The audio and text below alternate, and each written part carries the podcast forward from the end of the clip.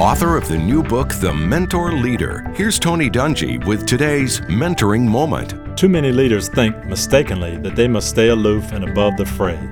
They believe they should maintain a respectable distance from the people they lead so they can remain objective and not become entangled in the issues and concerns of their followers. I believe that's an unfortunate viewpoint that is destined to reduce the leader's potential impact and undermine the effectiveness of the team. I believe it's critical for mentor leaders to engage those they lead. It's impossible to mentor from a distance. Without engagement, you cannot lead effectively. You cannot mentor with empathy. You cannot inspire people to new heights and lift them to a better place in their lives. Good leadership means getting involved. Mentor leaders will walk alongside the people they lead, and they'll love every step. Tony Dungy, author of The Mentor Leader. Learn more at thementorleader.com.